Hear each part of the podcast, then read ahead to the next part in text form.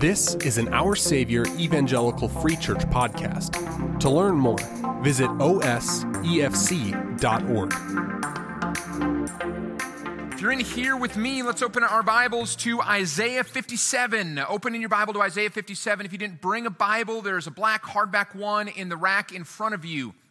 While you're turning it there, let me tell you one other thing happening in the life of our church. On Sunday, not today, a week from today, it's the 2nd of April, we are having our third family dinner. I want you to be a part of this family dinner. Now, here, let me tell you what can happen. We put so much effort into getting our entire church family together to talk specifically about what the Bible says a local church is to be. And the first one was terrific and the second one was terrific. But here is the tendency the tendency is for, for us, kind of corporately, sort of as a group, to kind of fade a little bit now and go, well, we've done that. We've kind of get together. I've, I've kind of given time to that. Don't do that. Do not do that. Let's not fade. Let's keep these going. I think actually the next two can be better than the previous two. And I think that for a couple reasons. One, each one builds on the ones that have come before it. So we've built more than we had before these. Another reason, second reason, our elders have gotten to see how these go. And as we've met and talked about that, we've made a few tweaks that we believe will make them better. And so we've learned from what we've done. We've learned together, and we can grow more in these. So don't, uh, don't, don't fade. Let's keep coming to these as a church family. If you haven't signed up, make sure you do today to bring a dish to share. If you go out into the foyer out there, there's a sign on the wall that says family dinner sign up. We were really clever with that sign. That's where you can sign up for the family dinner. Family dinner sign up is where you go to sign up for the family dinner. Self explanatory signs are helpful. So that's where you go to do that. Be a part of it, make it a priority. Please be there. Uh, and I will remind you as well the best I can throughout the next week. Now, eyes in Isaiah 57, but before we're there, uh, let me just kind of get you caught up. This is the second half of a two idea sermon on God's transcendence and immanence. And if you are unfamiliar with those words, transcendence and immanence, a really simple way of understanding them is to say that transcendence means that God is over all up there. Transcendence means kind of very simply up there, and immanence means God is near down here. So up there and down here. And, and the reason I wanted to do this now, these couple of weeks, is because we are leading up to Easter. Just two weeks from today is Easter. And on Easter, we celebrate Jesus' resurrection from the dead and that is the most incredible thing that will ever happen. There's nothing that will ever happen in the universe better than that. Yet, most people aren't really celebrating that. So just, just, just think about this with me for a moment. If Jesus really did rise from the dead, and, and he did, everything has to turn on that. Nothing can be the same as it was after the resurrection. The whole universe now centers on that because what used to bind everybody, death, has been turned into not just kind of not death, but life. But that's not how it works, is it? Not everything turns on the resurrection of Jesus. Not everybody is giving themselves to the worship of God because of the resurrection of Jesus. And so last week, I, I read a little quote from a theologian named David Wells, where he said that God often seemed weightless in our world today. And that, that's such a good word for it, isn't it? That most people, the way that many people think about God is that he doesn't have any weight. He's weightless. Uh, you could say, you know, they, they treat him insignificantly. He's unconsidered. He's ignored. But there's just something about that particular turn of phrase that, that grabbed me. To most people, God is weightless. But if Jesus Christ rose from the dead, there's never been anything that has tipped a scale like that and there never will be again. There, there, there's, it's so massive that you could put that on one side of a scale. Just imagine a scale. You could put that on one side. You could load everything else in the universe, everything else onto the other side of the scale. And no matter what you put on there, the resurrection of Jesus will continue to outweigh it in significance and in glory and in prominence and meaning. And so, so my aim in these two weeks is to help us to know the weightiness of God, to see how grand He is. And that, that sounds so simple, right? But, but what I'm asking God for just in these two weeks is that we would stand up in a little less than 40 minutes after sitting in here, and we would have a greater conception of the majesty of God that we would trust more in his power, uh, and especially today, after what comes out of today, that we would have a longing to know him and to be known by him more. So that's what I'm, I'm hoping happens in 35, 40 minutes from right now is we know more of him, we long to be known more by him, we trust more in his power. Last week, we started with transcendence. We were in Isaiah chapter 40. And from that, we saw three things. We saw that God is over creation, so there's nothing bigger than Him. As far as the James Webb telescope can look into the galaxy and beyond the galaxy into the universe, God is greater and bigger still. Uh, the next thing we saw was God is over the nations, meaning whatever happens in this world, He's sovereignly reigning over us. God has not created the world or the universe and just left it to run. God is involved. And then the last thing we saw is that, that God is greater than any of the made up gods of this world. Uh, it's normal. Everybody is looking for a way to explain their life, your life, the, the way that life is put together. What is foolish is to look for something that comes from this world to do that. If, if we want to understand what's happening in the world, if we want to understand what's happening in our lives, we need to go to something beyond us. We need to go to the one who gave us life, who created the place that we live in. And then now that he remains God over, that's how we're going to understand what this world is like, what our lives are supposed to be. We can't look around for other people wandering around with us. We have to look for the one who created us and who gives us meaning and purpose through life, through bearing the image of God. So that's what we saw in God's transcendence in, in Isaiah 40. Today, we're concentrating on God's immanence. He's down here near to us. How? Is he near to us? That's the question we're going to ask. How is he near to us? And to start, let's start where we started last week as well. There's, there's a verse that, that really brings these two great, incredible truths of God's transcendence and immanence together, and that is in Isaiah 57, verse 15. So look there and follow along as I read. For thus says the one who's high and lifted up, who inhabits eternity, whose name is holy. This is what he says. He said, I dwell in the high and holy place, and also with him who is of a contrite and lowly spirit, to revive the spirit of the lowly and to revive the heart of the contrite. So, do, do you hear them both there? High and lifted up eternal, holy. Those tell of his transcendence. Then I'm with the contrite and the lowly.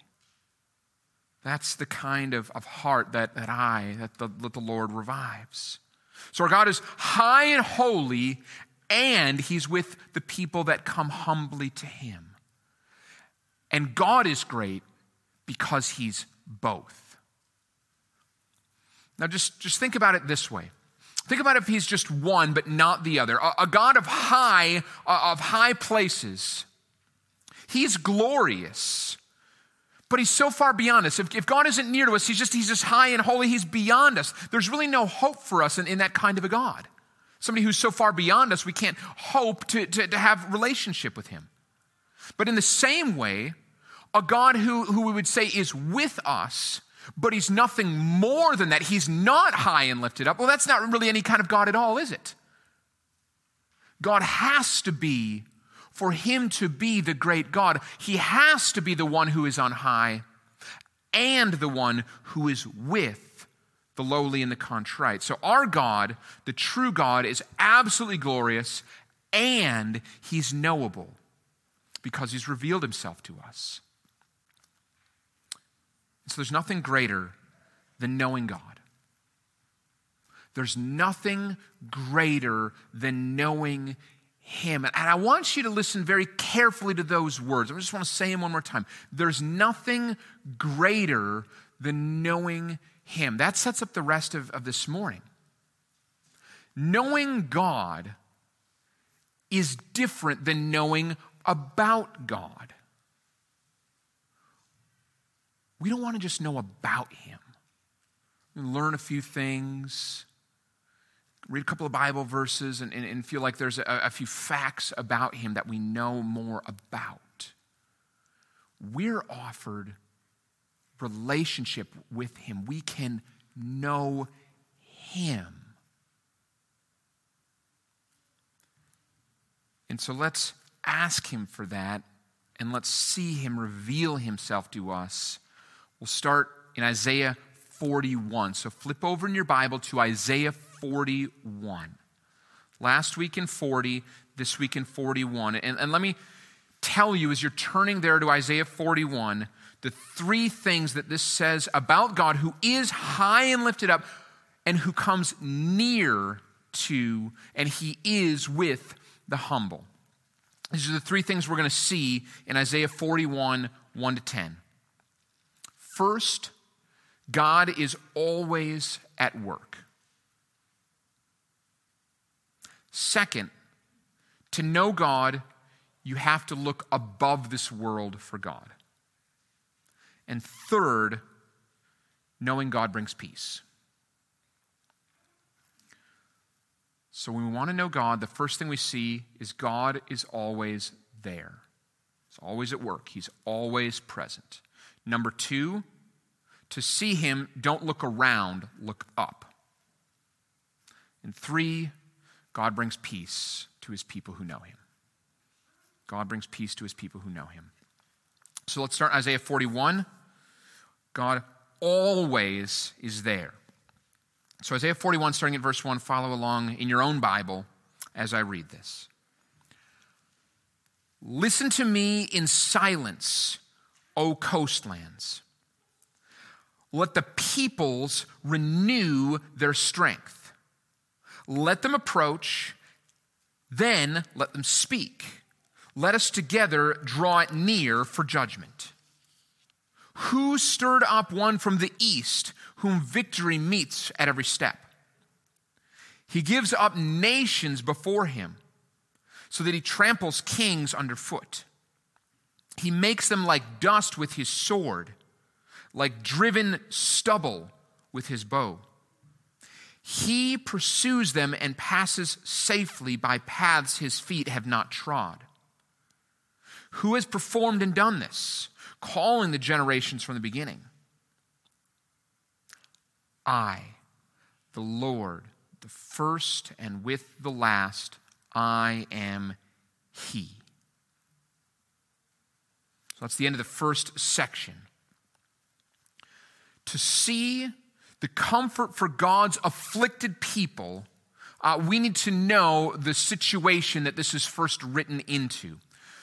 So Isaiah prophesied before the fall of Jerusalem in Israel, but, so he prophesied before the fall of Jerusalem, but much of what he said was written for people after that had already happened. Do you see that? So this is prophecy.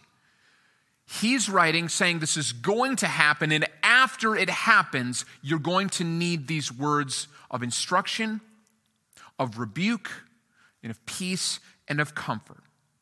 So God warns for a long time. The history of Israel goes like this For a long time, God is warning the people that their corruption and their greed and their spiritual apathy and their idolatry, mixing their worship with the false gods of other nations, it will lead to their destruction. And eventually that comes. It does come. First, it's the Babylonians who come and overrun Israel. And what happens after the Babylonians come is the people are taken away, they're scattered, and many of them are brought out of their homeland and they're taken into what's called exile. They're taken away from their homeland and they're brought to a foreign land to live there. But then what happens throughout the course of history is Babylon is in turn overtaken. So Babylon overtakes Israel, and eventually Persia overtakes Babylon. So while the Israelites are in, are in Babylon, the Persian Empire, led by their king Cyrus, rises. And the question that the Israelites are now asking after being essentially conquered twice is what happens to us from here? What happens now? Will we just forever be the subjects of other rulers? And so that's, that's the situation that God is speaking into. And he calls the people and he says, he says this. So, first he says, Listen to me in silence, O coastland. So he's doing two things. First, he, he's saying what is about to be said is actually for everybody. It's not just for Israel anymore. Much of Isaiah is for Israel, but there's a lot of Isaiah as well that's just for everybody. The, the coastlands are the, are the key there. It's not just Israel, it's, it's all over the place. Let's go all the way to the coast with what's about to be said. So the surrounding world is now involved. And when he says listen in silence, he's not saying you never get to speak. He's saying think carefully about what you want to say. Basically, listen, consider it, then respond. And, and actually, the flow of this makes that, that really clear. So, first, he says, listen. And that's, that's how you gather strength. That's how you're known as a wise and understanding person. You don't just blurt out the first thing that comes to mind, you listen and you consider and then you respond. So think carefully. That's what he's saying. Think, think carefully, then, then approach. And so God says, You speak after that. And then God says, We will come to a decision together. This is different. This is really different than, than a lot of what the prophets bring. A lot of the prophets are just rebuke. A lot of the prophets are, You will listen and I will tell you how it is here. So if you look at the end of verse 1, it says, Let us draw together, let us draw together, draw near for judgment. And judgment in this context does not mean condemnation, it's not the judgment of guilt, it's judgment in the sense of a decision, it's in the sense of reaching a conclusion. So God is inviting people into a question, into a conversation with him so that not they're rebuked, although that's plenty fine for God's people sometimes. He's inviting people into learn with him and to seek him and to be known by him. He's inviting people into relationship with him. And then, starting in verse 2, God begins asking, Who guides history? Who's over world events? Even at the present time, who is working in the things that are happening to you right now? And the answer is God. The, the last line says, God began these things, and he will be the one to bring them to their right end. And he's starting here because he wants to make it abundantly clear that he's not only the Lord over the creation, He's intimately involved in every event within it. Nothing happens outside of the watchful eye or God's providential purpose. So, if you want to know God, the first thing to know, the first assurance to have, is that He's not detached. He is an involved God, present and at work. And we, we have to start here too. One of the most tempting lies for believers is to believe that we are on our own. That it's sort of us against the world. And, folks, the first thing you need to know this morning is you're not alone. You are not alone.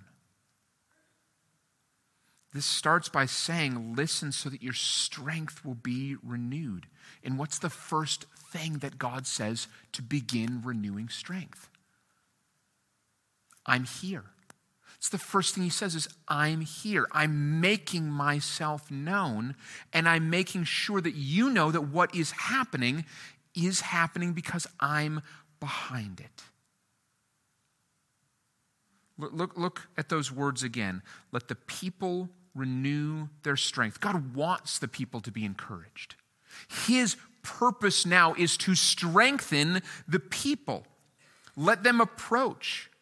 Then let them speak. Let us draw near together for judgment or, or decision. God invites us to come. He invites us to speak. He brings us together with Him. I, I don't think I can overstate this. It is God who draws us in because God wants us with Him. He wants us near. He wants us to know that He is with us.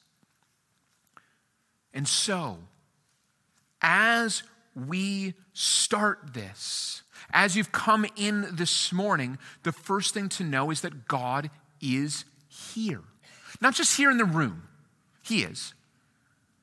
But where you go, there God goes with you.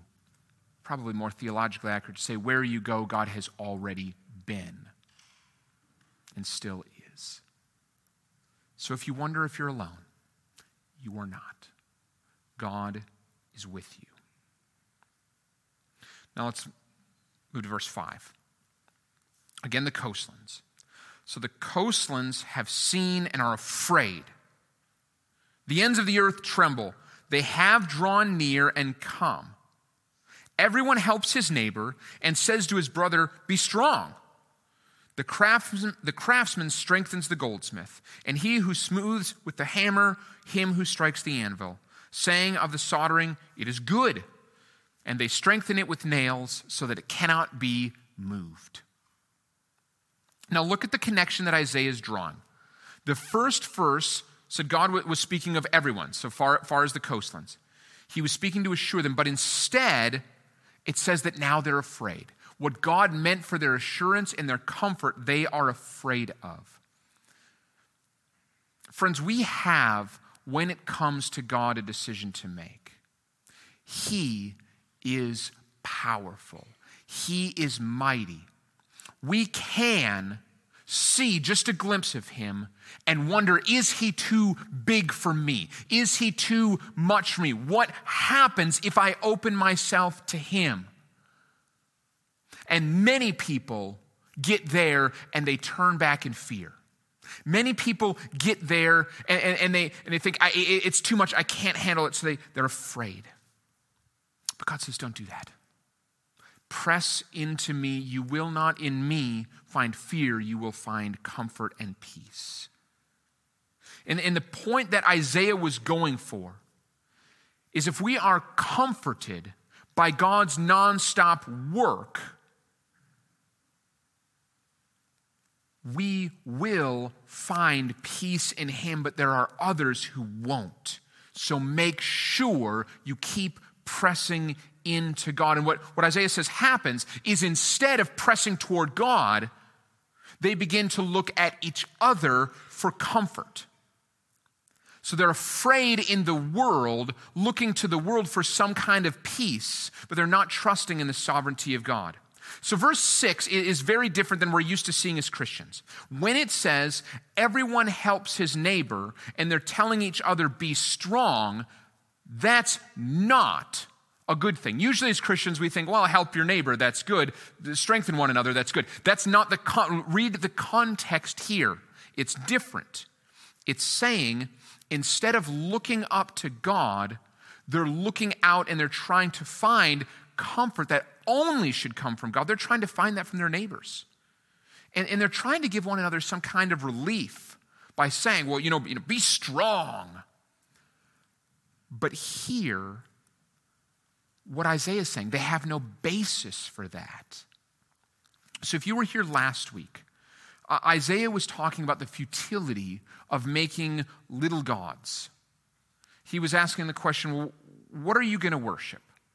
The true God, or are you going to worship something that you can make out of metal, or something that you can hang on a chain around your neck? The same thing is happening here. These people are making gods. They're making little gods, little representations of gods. They're making up little stories about God, and then they're telling each other how good they are. They're saying, wow, what, what a great God you've made. Oh, what a great story of a God you've told. Oh, that's really good. Let's, let's, they're strengthening one another, but, but, their, but, but their strength is false. It doesn't lead anywhere.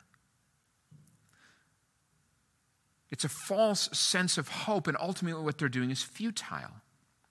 What I think is Isaiah is looking back to the creation account from Genesis 1, where God, God calls everything that he made good.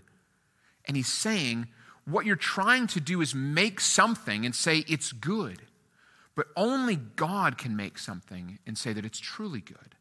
So don't think what you've made is good. Look to God and know that what He's made of good is good. God is the one who comforts and brings peace. But you're not going to find Him by looking around the world. You will only find Him by looking beyond the world. That doesn't mean He's not here or present or close, but he's not of the stuff of this world. We can't make anything that's like him. And anytime that we try to find a hope apart from him, it's going to be temporary and small, and it's going to lack any real power. It won't stay. It can't make it. So you might ask is there any conflict between saying God is immanent and saying that we have to look uh, above the world for God? The answer is no. There's, there's no conflict there. So think back to where we started in, in Isaiah 57 15. God's high and lifted up, inhabiting eternity, and he's with the contrite and the lowly in spirit. So we just ask the question how, how is that possible? It's possible because God inhabits all that He's created. So He's present on His throne in heaven and He's present with His people on earth. It says this a couple of places in the Bible, but, but here's one of them. Deuteronomy 4:39 says this really well. Know therefore today and lay it to your heart that the Lord is God in heaven above and on the earth beneath. There is no other. Now, that's supremely seen in, in Jesus Christ, God in, incarnated as a man. The name that, that God gives Jesus in Isaiah 7 and Matthew 1 is Emmanuel, which in both of those places, just the Bible just tells us, means God with us. And this is where you get the clarity that God above can also be God below, one and the same. The coming of Jesus was not just God coming to this location. More, it was so much more than God walking the earth. God coming as Jesus was God coming to deliver us from sin and death. So when we talk about God's presence, we're not just saying that God is sort of here around us, we're saying that God is here to save us. And his presence, his immanence, goes far beyond to do that, to, to do that saving, a, a physical closeness. If you have confessed your sins, and you believe that Jesus has paid for them on the cross with his death, and he's traded places with you in death as punishment for your sin. Now, because he died, we died. And because he lives, we live. And so we don't just say, as Christians, if that describes you, if you've done that, we don't just say that we're near to Christ. The Bible just doesn't say that we're near to Christ. It actually says, with the language it uses, that we are in Christ. That's the nearness of God to his people. We have been united with him. That's how present God is for us, not just within arm's length, not just here in the sense that we inhabit the same space, here to save, here to be so that we might be in him to have a union with Him where His death has become our death so that His life can be our life. So God is near and always at work, and God is the one we go to for peace and comfort. So let's look at that last one. God is the one we go to for peace and comfort. How does the immanence of God come up in these last few verses? Let's finish that. I'll just read starting at verse 8. But you, Israel, my servant, Jacob, whom I have chosen, these are just different names for the people of God, the offspring of Abraham, my friend. Same thing. Israel, Jacob, Abraham, same group of people. You, whom I took from the ends of the earth and called from its furthest corners, saying to you, You are my servant. I have chosen you and not cast you off. This is such a good verse. Fear not for I am with you. Be not dismayed, for I am your God. I will strengthen you, I will help you, I will uphold you with my righteous right hand. All right, most of us will go to verse 10 because it's so good, and you should. But let, this starts, this starts in verse 8. It actually, verse 10 is better because of verse 8. It says, but. God's people are now going to be just contrasted with the nations. They try to find, they, the nations, they try to find smaller gods, gods, but those who know God know they've been chosen and called out by a mighty God who will help you and who will uphold you. So, what God is saying is that when He is near, when He comes to be with us and He brings us to Himself, we have no more reason to be afraid because He is our God. Anxiety can be such a, a troublesome temptation. And I, I know that it is for me. We see so many things. The world today has become so hard with this. that, the, the, the, constant news cycle and social media, knowing friends, you get the email updates about somebody who has suffered in some way. And, and so, more than at any point in human history, we are aware of all the things that could come for us. And it builds in us a fear. And this is precisely where God is saying now that we've swerved.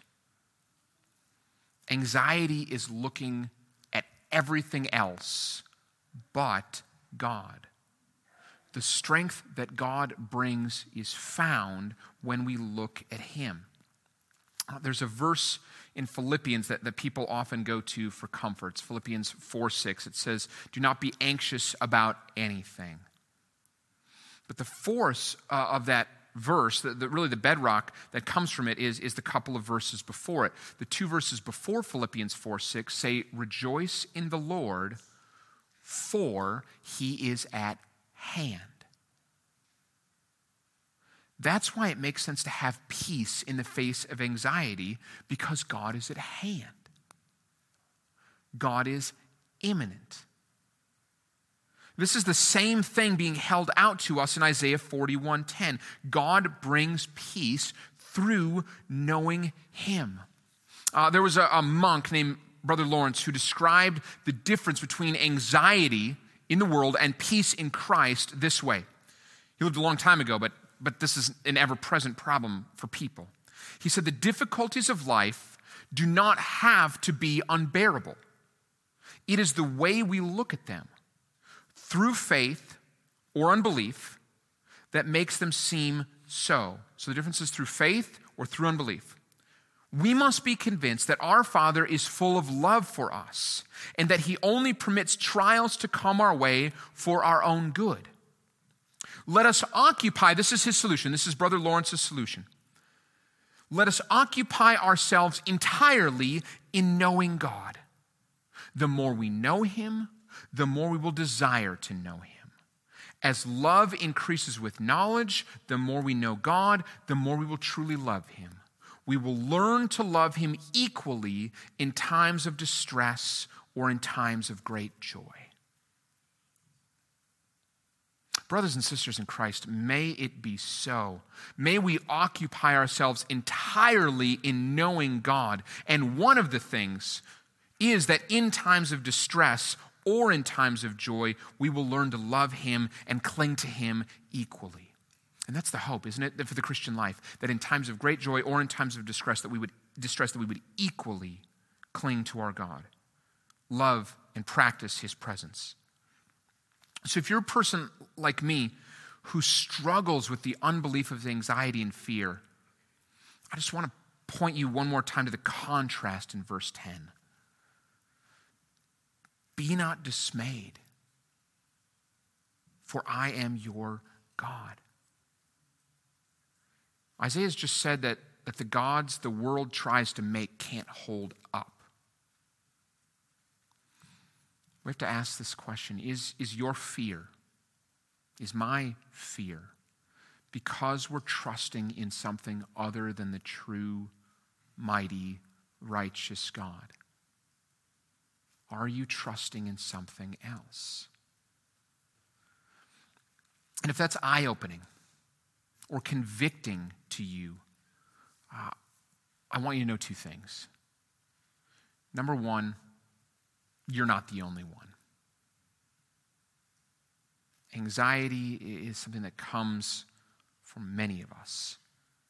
And two, our God is enduringly gracious. Take your fear, your anxiousness to Him and confess it, knowing that He will not turn you away in anger or disgust or frustration, but that He will draw you in, show you His love for you, and He will remain your God. He will not turn you away. He will uphold you. I will strengthen you. I will help you. I will uphold you by my righteous right hand. He wants this. He wants you to come to Him because He wants to uphold you.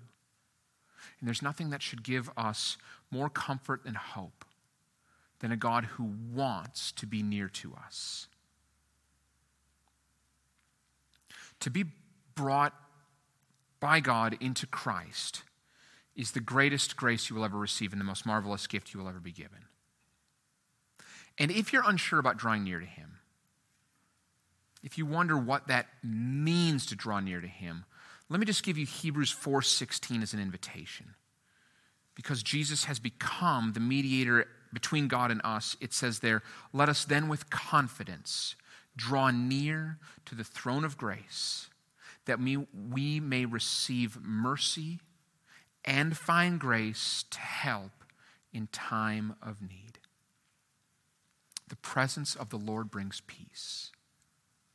The joy of the Lord is our strength, whether in difficulty, in distress, or whether in times of great celebration. Nearness to God is the hope of all Christians. So may it be so for us. It is great that God has come near. Let's pray.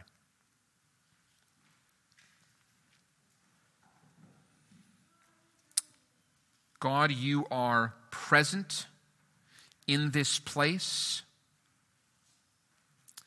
and in your transcendence. You can do that both as Lord of heaven and as ruler of this earth. And so we have confidence that you are always at work, always near to us we look beyond the, the petty things and the simple, small things of this world to you. And we pray that where we might be fearful, we would come to you for strength and help, being upheld by your hand, for you are the one who says that we should not be dismayed. You are our God. We have no other because there is no better. In your name we pray. Amen. Our Savior is a congregation located in Wheeling, Illinois.